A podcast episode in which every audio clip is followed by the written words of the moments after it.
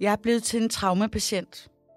Jeg bor i hospitalsverdens anonymiserede rammesætning, hvor mennesker ligger på ræd og række med ens tøj på, i ens dyner, i ens senge, på ens stuer. Kropsligt fungerer jeg slet ikke. Jeg er som et hjælpeløst lille barn. Med et af al begribelighed, håndterbarhed og meningsfuldhed i mit hidtidige liv sat ud af spil.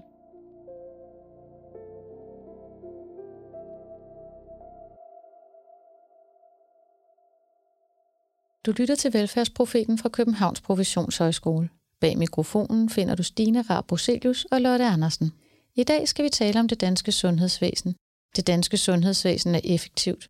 Ifølge tal fra Sundhedsdatastyrelsen er produktiviteten i sundhedsvæsenet steget enogfirs procent i perioden fra to tusind og et til to tusind og atten. I samme periode er antallet af sygeplejersker kun steget med tyve procent. Sygeplejersker er altså blevet markant mere effektive end tidligere, og de gør det godt. Tal fra Dansk Traumeregister viser, at overlevelsesraten blandt patienter i de danske traumecentre er højere end internationale standarder. Men hvad med omsorgen? Den er sværere at måle. Selvom vi ved, at vi har brug for omsorg, når vi bliver syge, plejekrævende eller på anden vis er i kontakt med sundhedsvæsenet, er det ikke noget, vi på samme måde måler eller har øje for. Men hvordan kan begrænsede ressourcer i hospitalsverdenen forenes med omsorg? Det skal vi tale om i dag, hvor vi får besøg af Heidi Honig Spring. Heidi har udgivet bogen Fortællinger fra stue toogtres, en traumapatients møde med hospitalsverdenen, som handler om, hvordan hun som patient har mødt og er blevet mødt i hospitalsverdenen efter et alvorligt trafikuheld. Velkommen til, Heidi. Tusind tak. I to tusind og enogtyve bliver Heidis liv vendt på hovedet. Hun bliver påkørt, mens hun er ude på sin daglige morgenløbetur. Og hun pådrager sig adskillige skader og brud på hele kroppen med undtagelse af hovedet. Hendes skader kræver en betydelig tværfaglig indsats med mange forskellige lægefaglige og sundhedsfaglige specialer involveret.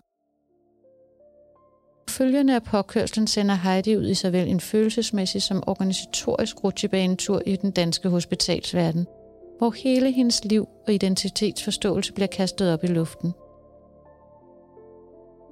Jeg får sådan et, en oplevelse af at være et hjælpeløst barn, og indgår i rigtig mange asymmetriske relationer, ikke? Altså, øhm, hvor man er dybt afhængig og, og, og af andre. Øhm, altså, jeg får sådan grundlæggende en oplevelse af at være i... Altså, der er jo ikke meget win-win relationelt. Det er jo sådan lidt lose-win. Jeg føler ikke, jeg har, jeg, jeg har noget at give til verden mere. Jeg føler mig som et umenneske. Jeg føler mig ulækker, jeg føler mig uproduktiv, jeg føler alle mulige ting, der gør mig jo sårbar der. Alt, der med u foran. øhm, Så er der jo også alt det her med eksplicitering af alt det, der almindeligvis er privat. Ja, hygiejne. At, at skal have nogen til at fodre sig. Det er totalt grænseoverskridende. Øhm, ja. Øh, så der er jo sådan en værdighedstab i det. Den amerikanske sociolog Aaron Antonovsky påviste allerede i en artikel Health, Stress and Coping fra nitten nioghalvfjerds, hvordan menneskers evne til at håndtere stress er knyttet til vores oplevelse af, hvorvidt vi kan begribe, håndtere og skabe mening i det, vi udsættes for. Han kalder sin teori Sense of Coherence, som på dansk kan oversættes til oplevelse af sammenhæng. Teorien kaster lys på, hvordan vores bearbejdning af traumer har betydning for vores evne til at komme os.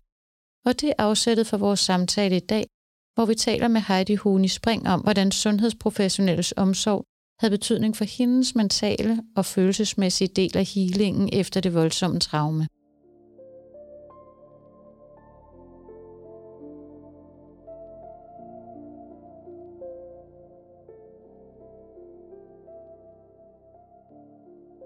Heidi, i din bog der beskriver du, hvordan mødet med læger med forskellige specialer reducerer dig til et stykke kød.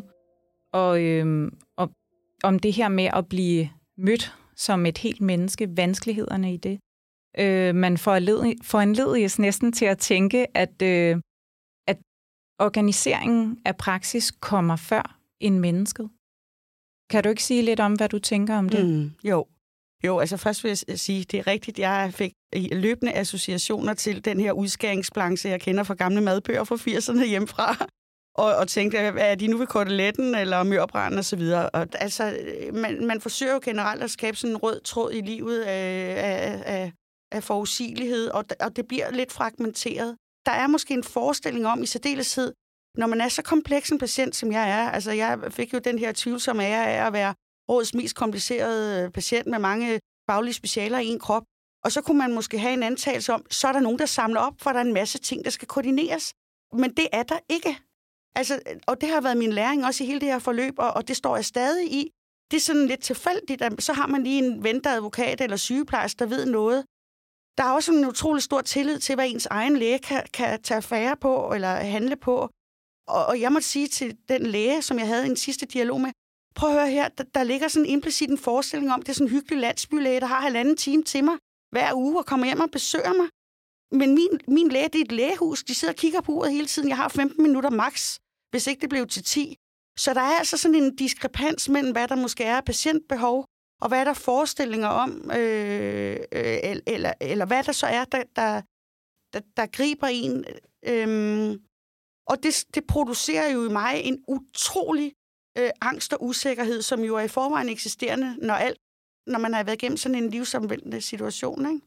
Man kunne også næsten foranlediges til at tænke, at det kræver altså også som patient, at man er i stand til at, at forudse, hvad kunne jeg have brug for? Altså, fordi det bliver ikke...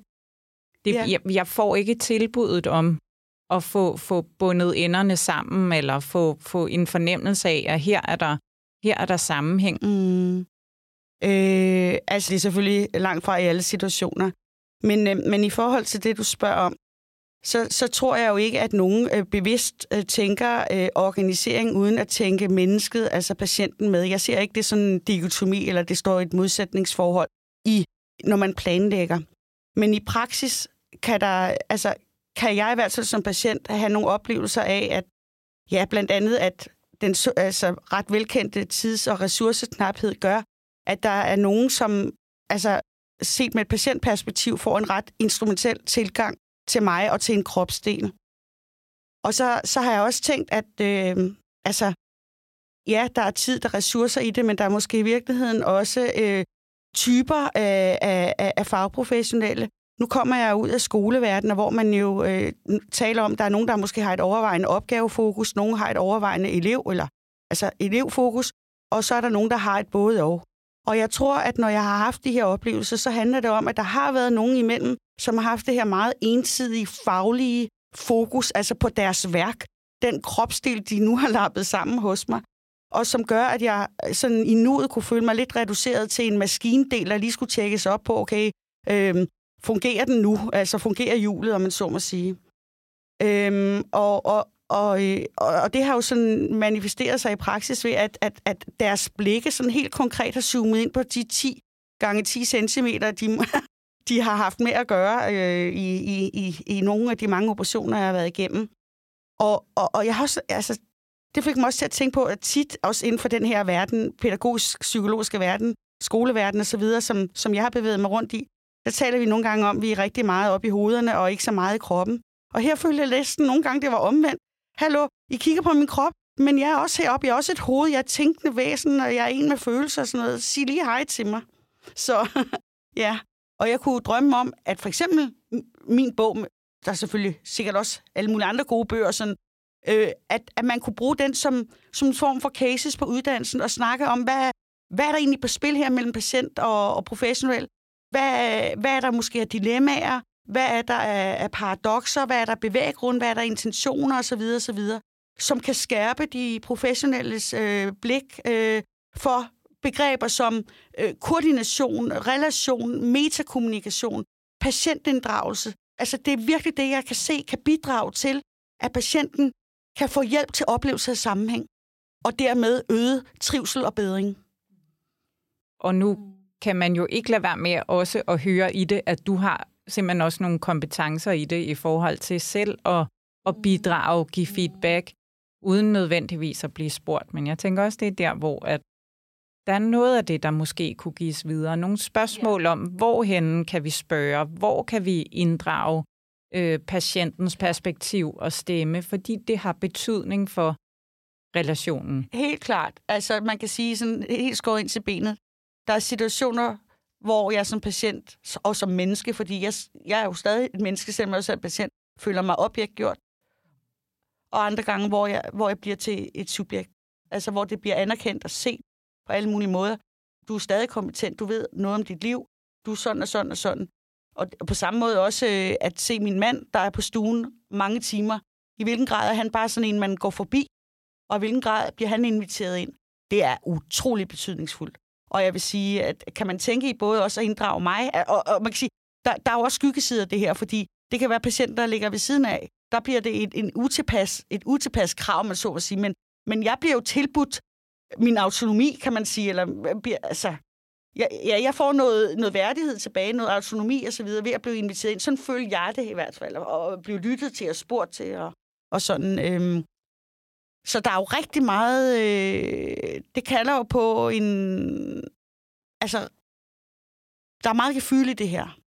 Hvordan og hvorledes skal jeg agere nu? Skal jeg være instruktiv? Øh, skal jeg være konsultativ? Øh, skal jeg være lyttende, coachende og så videre? øhm. Og hele tiden med det for øje, således at patienten oplever, at jeg, jeg udviser omsorg øh, for vedkommende og bidrager til oplevelse af sammenhæng. Øh, og det er vigtigt for mig at sige, jeg tror ikke, der er onde viljer i det her. Altså, jeg tror også, at professionelle er i gåseøjne offer for en masse strukturelle øh, øh, ting og sager og kulturer. Og... Så den afmægtighed, jeg oplever som patient, oplever jeg faktisk også nogle gange, at professionelle øh, oplever og på en eller anden måde får kommunikeret, måske ikke med ord, men så med... kropssprog og blikke, ja. Men når det er sagt, så er der alligevel nogen, som du oplever, ligesom øh, gør den ekstra indsats, og nogen, der gør en lidt mindre øh, indsats, øh, hvor man tænker, det er ikke kun et spørgsmål om tid, det er også noget med, hvordan møder man andre mennesker. Kunne du prøve at sige noget om, hvad er det alligevel, der har haft betydning, hvor du har følt dig set, eller som et helt menneske i mødet med de professionelle? Ja, altså, jeg kredser jo i min bog omkring øh, begrebet oplevelse af sammenhæng. Det var, det var et begreb, som jeg jo selv har undervist i, øh, og som lige pludselig nærmest kom flyvende til mig, fordi det var jo det, der var sat ud af spil, altså al begribelighed, håndterbarhed og meningsfuldhed som forudsætning for trivsel. Og hvis jeg sådan skal summe op, øh, hvad, hvad jeg får øje på, der kan bidrage til øh, min trivsel som patient, og, og det er jo særlig vigtigt, når man ligger der så længe, som jeg gør, jeg ligger der i fire måneder, knap og nap, så er det, når de professionelle har øh, på en eller anden måde øh, lavet en kontekstafstemning med mig. Altså, hvad, hvad er det, der skal ske? Hvorfor skal det ske? Hvor længe? Øh, og også, at de i den konkrete samtale med mig har... Altså, at det har været tydeligt. Må jeg spørge om noget som patient, eller skal jeg bare lytte nu? Og hvor længe er du her egentlig? Øh, så er det jo også noget... at de på en eller anden måde har været gode til at metakommunikere. Altså, jeg har sådan en, en oplevelse, der bor i mig, en af mange, hvor jeg på et tidspunkt sidder i, i sengen på en potte og skal, jeg får at sige det som det er, have afføring. Det er totalt grænseoverskridende. Man sidder der som, undskyld mig, en jæppe på Lortebjerget. Og pludselig kommer der en, en læge ind, der står nærmest kø, en læge, en præst, en fysioterapeut står i kø, som var det billetsalg til en rockkoncert, braser ind ad døren, jeg aner ikke, de kommer. Øh, og det var enormt intimiderende øh, for mig, og jeg får at vide, kan du ikke bare... For jeg sagde, hun, hun skulle jeg sidde på toilettet, kan... kan, kan altså, underforstået, kan I vente? Og, og lægen siger, kan du ikke bare dække dig lidt til? Og sådan. Altså, det virker jo, det virker jo voldsomt, den her situation, grænseoverskridende osv. Men hvis nu lægen havde sagt, ved du hvad, det kan jeg godt se, undskyld, jeg kan se, du er på toilettet, men jeg har de her fem minutter, eller også kan jeg først komme om en uge. Så tror jeg, det havde bidraget til, okay, godt, så lad os tage den og sådan, ikke? Og så nogle... Øh, Men også noget, altså, at de er gode til at koordinere med mig, og også med, med, med hinanden, at der, der ligesom kommer nogle... Altså, jeg er ikke som patient, som skal navigere efter en masse uskrevne ting og sager. Øh, der var på et tidspunkt, jeg havde glemt at bestille morgenmad på et, eller mad på et hospital, det skulle patienten selv. Og så siger en sygeplejerske, ved du hvad, det, har, det lurede jeg godt, så jeg har bestilt til dig. Så næste gang, der kom en, en sygeplejerske ind, og jeg havde glemt, så sagde jeg, har du så bestilt? Nej, altså, det har vi da ikke tid til. Øhm, så, altså, jeg tror, øh, ja, det kan jo i virkeligheden godt være, at jeg kommer med negation nu, øh, om, af nogle af de ting, du spørger om. Jeg vil rigtig gerne også komme med nogle positive eksempler. Men, men det her med, øh, altså, også når man, at en professionel bliver tilbudt forskellige positioner, andet end, end blot at være en patient. Fordi jeg var jo indtil ulykken, jeg var også, og det er jo stadig en mor, en veninde, øh, en musikelsker og alt muligt andet. Og der, hvor de professionelle, når de er der, når de alligevel er der, for det er ikke nødvendigvis noget, der kræver mere tid, og det er min pointe. Der er rigtig meget, hvor jeg kan se, at de bliver offer for ressourceknaphed. Men de fem minutter, man er der, hvordan kommer man ind ad døren? Smiler man, nikker man, har man let stemmeføring? Hvad siger ens kropssprog? Øh, øh, altså, man kan forvalte de fem minutter på mange forskellige måder. Og der, hvor jeg oplever, at der lige bliver strøget på armen, øh, man bliver klemt i hånden, øh, det medfølende blik og sådan, det er utrolig betydningsfuldt. Det her med at have det lille fælles skrin. Øh, og og det, det synes jeg, altså man kan sige, der er rigtig mange barrierer for at kunne udfolde sit arbejde ordentligt, og det er den første til at anerkende, det kan jeg godt med mit analytiske blik, men der er også individer i det. Der er også, kan man sige, almindelig medmenneskelighed i det.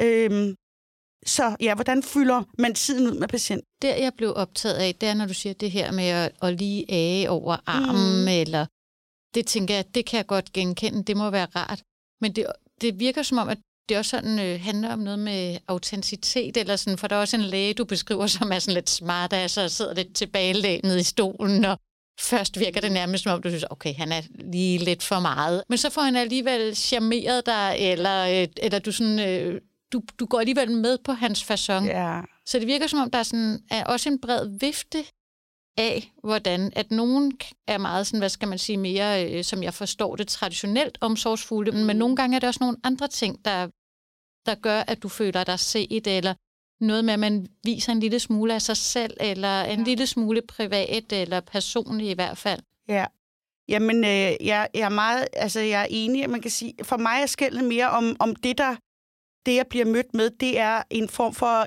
øh, hvad skal man sige, anonym, sådan en anonym, jeg skal, have, øh, jeg skal have mit arbejde overstået, jeg skal videre til den næste patient. Altså, hvor, jeg brugte ordet før, instrumentel tilgang, hvor jeg føler mig mere som, som altså, en, en, en af mange, hvor man ikke ser mig. Altså, jeg tænker meget over det der omsorgsbegreb, ikke? Altså, det er jo noget med, og der, der, er, jo, der er jo nok mange definitioner og teorier og så videre omkring det, men, men at, at ligesom have blikket for, hvad har den anden behov for, og, og at den anden, altså, at den fagprofessionelle har patienten på sinde, og det kan tage mange former. Det kan både være det, som, som du i tale sætter, som sådan den traditionelle omsorg, strøgene på armen, og er jeg blevet ren, øh, øh, er jeg blevet renvasket osv. Men det er i virkeligheden også der, hvor jeg kan være patient selvforglemmende. Og den læge, du refererer til der, som var kæk, og en, jeg kunne næsten... det kunne være en, jeg mødte i byen for mange år siden, og uh, ikke? uh, det har været farligt, ikke? Altså... på den ikke så frække måde, men, altså, ved, men, men, men, men det var enormt fedt, fordi jeg har brug for, altså når vi taler om hele mennesker, det, det tænker meget, hvad er det egentlig, vi mener? Ja, ja, hele mennesker, det er vi alle sammen enige om. Vi skal møde folk som hele mennesker, men hvad mener vi? Og jeg tror i virkeligheden, det er, at du på en eller anden måde i din adfærd, i din, din måde at gå til mig, i din måde at tale til mig, i, i den måde, vi holder pauser sammen og sådan noget, så viser du mig fagprofessionelt, at du forstår, at jeg også er en mor, at jeg også er en veninde, at jeg også har mine drømme og sådan noget. Jeg, jeg er ikke bare en, et, et defekt, amputeret menneske, der ligger her. Så øhm, ja. Du sætter lidt flere ord på nogle konkrete oplevelser med omsorg, nærvær, som du har mødt, mens du var indlagt. Ja. Jeg vil sige indledningsvis, det er heldigvis det, der er den dominerende fortælling omkring mit møde med sundhedsvæsenet. Altså, på et tidspunkt, min, min fod er værre, at øh, jeg, jeg er i fare for at få amputeret min fod, fordi min ankel, de kan ikke redde min ankel, og jeg, jeg får sådan et det hedder et Ilizarov-system sat på nede ved mit øh, skinneben. Og det er sådan et ret, det ligner sådan et torturinstrument, hvor der er sådan øh, sat øh, søm, store søm ind i mit, mit ben og min fod. Øh, mit bare ben og bare fod. Og jeg får at vide, at jeg skal have det på i rigtig lang tid, måske et år. Så jeg ligger jo allerede på hospitalet og har en masse spekulation omkring, hvad, hvad med til vinter og så videre. Der er, der er en læge på det forrige hospital, der, der siger, men har du ikke en veninde, der kan strikke et eller andet, sy et eller andet? Men det er totalt avanceret øh, system. Og det får jeg på en eller anden måde ytret min bekymring over for en, en sygeplejerske.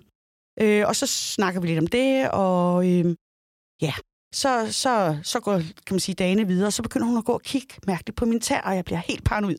Er jeg så ulækker? Er jeg egentlig blevet vasket på min tær? Og sådan spørger min mand om. Så jeg tror, det er det, hun kigger på og er frastødt af. Og det, der i virkeligheden viser sig at finde sted, det er, at hun går på distancen og tager mål til at kunne strikke en sok til mig, som hun gør.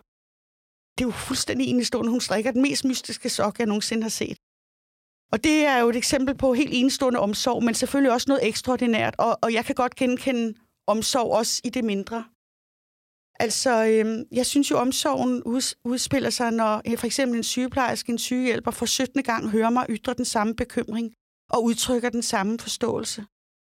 Jeg har oplevet omsorg, når jeg ligger og fortæller til en sygeplejerske sygehjælper, ej, jeg er rigtig flov over, uh, og mine lagner er beskidte og ulækre, der er blod, der er afføring. Og alligevel går de til mig med den største naturlighed og tilbyder mig værdighed. Der er ingen fordømmelse.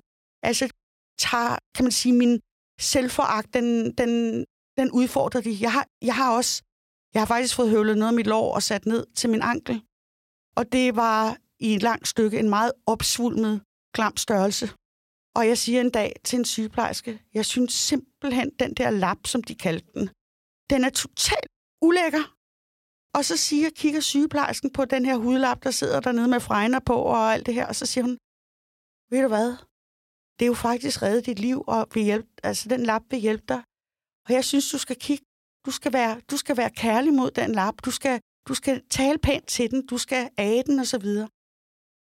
Og, og det ramte mig helt vildt, altså for, på mange måder. Jeg følte mig som en, en dårlig lapmor, en omsorgsvigtende mor, men det var lige det, jeg havde brug for, fordi at den foragt, jeg havde over for min egen nye rampo- am- ramponerede krop, det udfordrede hun, ikke? På samme måde møder jeg også en præst derinde, hvor jeg siger tidligt, jeg har lyst til at dø. Jeg har simpelthen lyst til, at den der bil bare havde smadret mig, så, så jeg ikke levede mere. Og så siger han, så laver han sådan en reframing, der hedder, nej, siger han, men du har ikke lyst til at leve det liv, du har nu. Så man kan sige, omsorgen finder jo sted, både i dialogen, I, i, i de professionelles ageren i rummet med mig, der ligger og tisser og har afføring og blod og sår over det hele. Og de viser på alle mulige måder. Det er helt okay. Øh, og så er der de ekstraordinære ting. Altså det, så jeg synes, omsorg kan tage mange former. En anmeldelse af din bog, Heidi, har jeg også lige lyst til at øh, sige her, fordi vi jo også sådan snakker ind i, hvad kunne man... Hvad kunne man bidrage med yeah. af det, du har haft af oplevelser, ikke, til uddannelsesverdenen? At den beskrives jo også som et manifest for omsorg. Ja, det var flot. Det, øh, jamen, yeah. ja, yeah. og jeg tænker måske også, det giver mening at koble op til det her, du yeah. nævner med at bruge det som nogle cases. Yeah. Fordi generelt set kunne vi jo godt få øje på, at omsorgsbegrebet er abstrakt. Det er svært at indkredse. Det kan vi også genkende i alle mulige andre områder end bare øh, sundhedsfaget. Og der tænker jeg, at det måske er den vej, vi skal. Ja. Altså, at vi er nødt til at prøve at begribe det på en lidt anden måde, end at forsøge at sætte en formel på, hvad er så omsorg? Fordi jeg hører dig også sige, at du blev mødt med mange forskellige former ja. for omsorg. Så at kunne sætte en, en, en formel på, hvordan vi præcis skal mødes af de, af de fagprofessionelle, er måske også svært, hvis, ja. hvis det også skal læne sig ind i noget, der er autentisk. Jamen, det er jeg meget enig i, fordi det kan meget hurtigt blive sådan meget øh, instrumentelt øh, metodisk, så gør du et, to, tre, fire, og det tror jeg faktisk også, jeg oplevede, nogen gjorde. øh, men, men, men det, jeg tror generelt, der er brug for... Øh, Altså inden for sådan forskellige velfærdsprofessioner, der, der er rigtig mange ord, der kører rundt, og vi sidder alle sammen og nikker. Inklusion, relation, ligeværdighed, respekt. Men hvordan ser det ud i konkret praksis? Jeg tror, der er rigtig meget brug for, at, øh, at også øh, for eksempel undervisere på professionsskolerne, øh, øh, at, at øh, altså får skabt undervisning, hvor man øh, altså... Og, og det tænker jeg jo, der også sker, men, men, men, men hvor at, at man virkelig zoomer ind og bliver konkrete, og ligesom får det, får det oversat, altså, øh, og, og får også øh, altså, de studerende, øh, ja, for den sags skyld også uddannede, altså, hvad snakker de om til teammøder og så videre, i det omfang, de mødes ude i afdelingerne? Altså, hvordan bliver man ved med at lære af hinandens gode og dårlige erfaringer? Jeg tror, vi er nødsaget til at, øh, at få talt om, om, om nogle af alle de her begreber på mere konkret vis, og det, der kan man sige, der, der kan jeg da håbe på, at min bog kan bidrage med et patientperspektiv på, øh, hvordan det her kan, kan, kan se ud på godt og ondt, uden at det er en, altså det er jo ikke en sådan normativt, øh, jeg har sådan set prøvet sådan at beskrive, det var det her, jeg oplevede. Øh, og så må det være op til andre at vurdere, om det så er godt eller skidt. Og selvom det ikke skal blive instrumentelt, så tænker jeg, at øh, du nævner de her fire kompetencer, og det her med kontekstkompetencer, altså hvor, meget, hvor lang tid har vi her, og hvad er formålet med det her møde, og måske også koordination og patientinddragelse.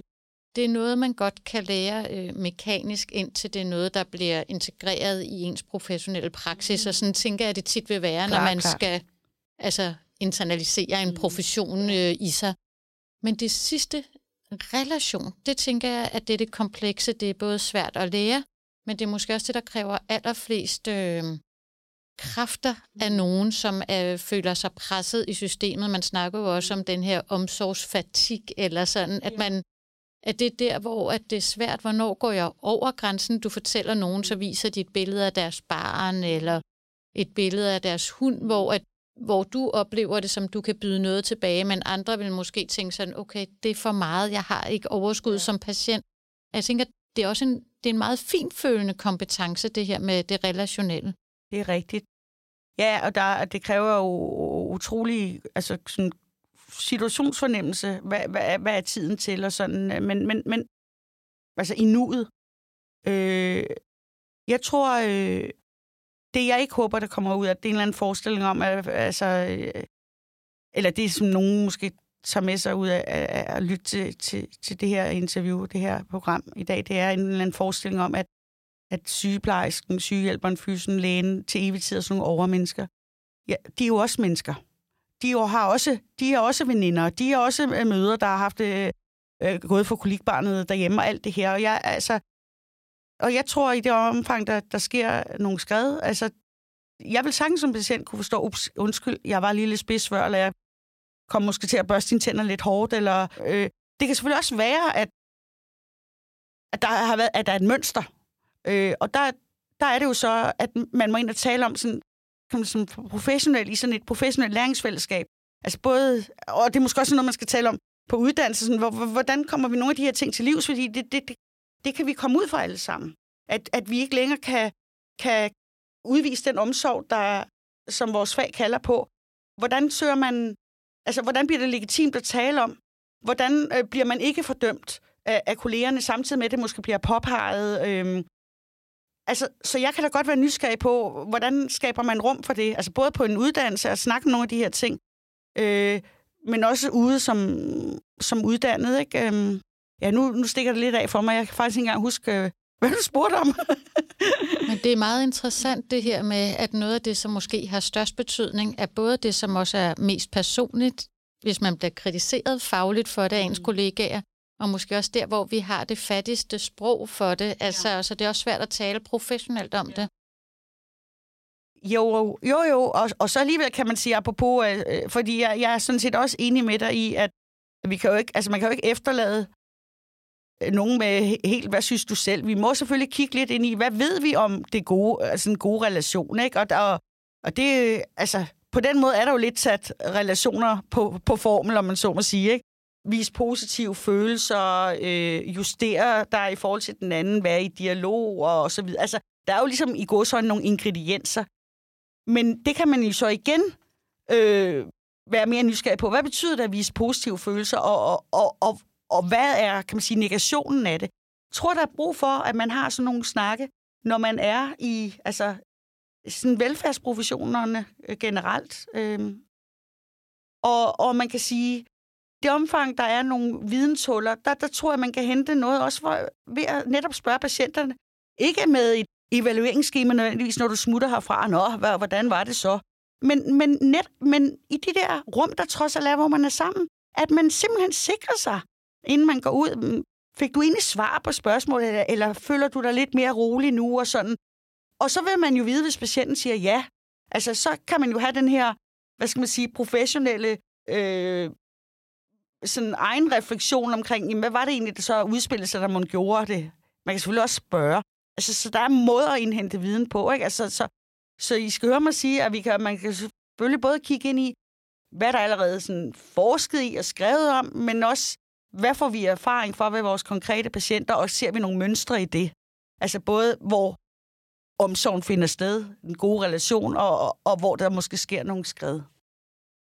Heidi, jeg har bare lyst til at sige, at jeg synes også noget af det, jeg hører dig sige, er ikke kun den professionelle øh, selvreflektion, men også medreflektion, kunne man næsten sige. Du nævnte det her med professionelle læringsfællesskaber. Altså, jeg tænker faktisk, du peger på nogle vigtige ting der. Altså, at spørge til, hvorhenne er der ude i praksis de der rum, hvor vi kan gå hen og snakke om det, når det er svært.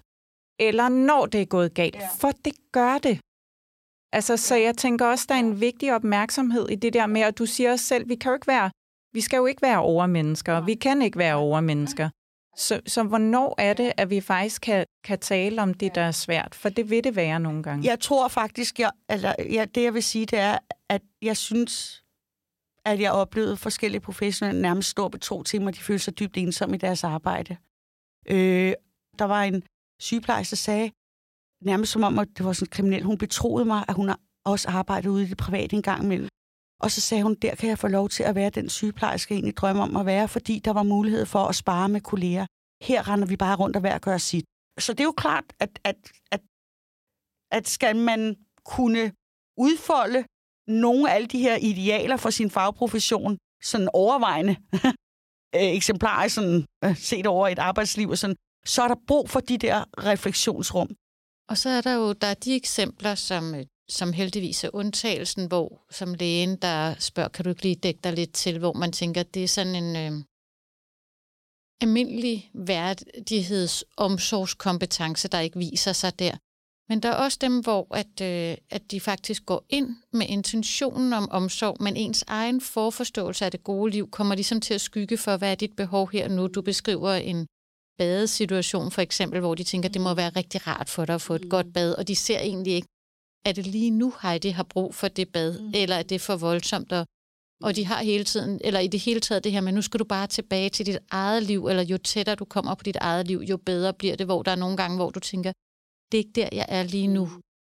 Hvordan øh, får man øje på sine egne forforståelser? Kan man overhovedet få øje på sine egne blinde pletter som professionel, der hvor man går ind med intentionen om omsorg, men man måske ens for, forestillinger om det gode liv kommer til at skygge på, for patientens oplevelse af det gode liv? Altså, lige indledningsvis vil jeg sige, at jeg tænker, at, at også den læge, du refererer til, hvor det blev en intimiderende øh, situation for mig, også han har gode intentioner, men det er jo egentlig også det, du, du, du, du kredser om, ikke? Altså, at, at man...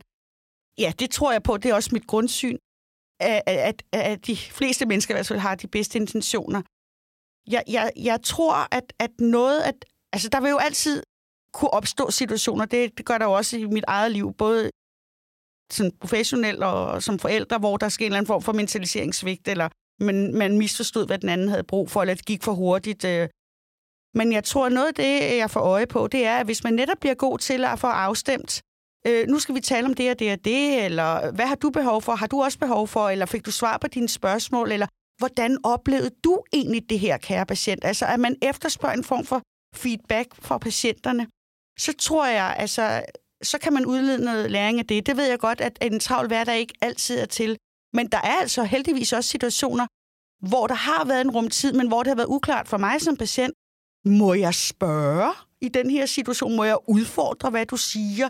Øh, det har jeg så gjort alligevel, fordi jeg også øh, er den, jeg er. Hvor jeg sagde, jeg har altså også brug for, at vi lige får talt om noget, eller... Undskyld, sagde jeg også sen. Nu har du så forklaret det, som var det dine lægekolleger, der er her. Nu sidder du så og taler med en dopet lægmand. Kan du prøve at forklare det igen? Altså det, men, men det er jo ikke alle, der kan det. Og så, øh, og så tror jeg, der i højere grad kan opstå en uoverensstemmelse mellem de bedste intentioner, altså den fagprofessionelles bedste intentioner om at indfri øh, patientens behov, og så, øh, og så at, at det rent faktisk var patientens behov. Altså måske er der af forskellige grunde, for jeg tror, der, der, der, der, der er mange ting, der sådan fletter sig ind i hinanden og bliver opretholdende faktorer, men måske kan der hos nogen være en, en forestilling om, at jeg ved godt, hvad patienten har behov for, frem for at man egentlig spørger patienten. Altså et eksempel, jeg har diabetes et, og jeg er en velreguleret diabetes et-patient. Og det er jo klart, da jeg ligger i koma, er der nogle andre, der må styre det. Men da jeg vågner op fra koma, og det fortsat bliver styret af de professionelle, fuldstændig skævt. Altså, det, det matcher mit insulinbehov. Undskyld sproget. Det altså, stikker helt af, det fucker helt op, og jeg har brug for meget mere insulin, end det giver mig. Og der siger jeg, prøv at høre her, jeg har brug for selv at styre det, fordi I giver mig alt for lidt insulin. Jeg får også noget andet mad, end jeg plejer, osv. osv. Altså, jeg insisterer lidt på, lyt nu til mig. Jeg har, der er dokumentation for, at jeg kan styre det selv. Og der blev jeg lidt af en positioneret som, ah, du er også, uh, du er også lidt medtaget, du er lidt oprørt, osv. Underforstået, vi ved bedst. Og der tænker jeg, at det var, der, så kommer der på et tidspunkt en anden læge til, og lytter, og siger han, det kan jeg da godt høre, du kan køre. Fint. Du kører selv. Altså, Og, og, og det er jo fordi, han, han tog min feedback, kan man sige, alvorligt. Altså, der siger du, der, der har du brug for, nogle gange så taler de for hurtigt, ja, eller for fagligt indforstået.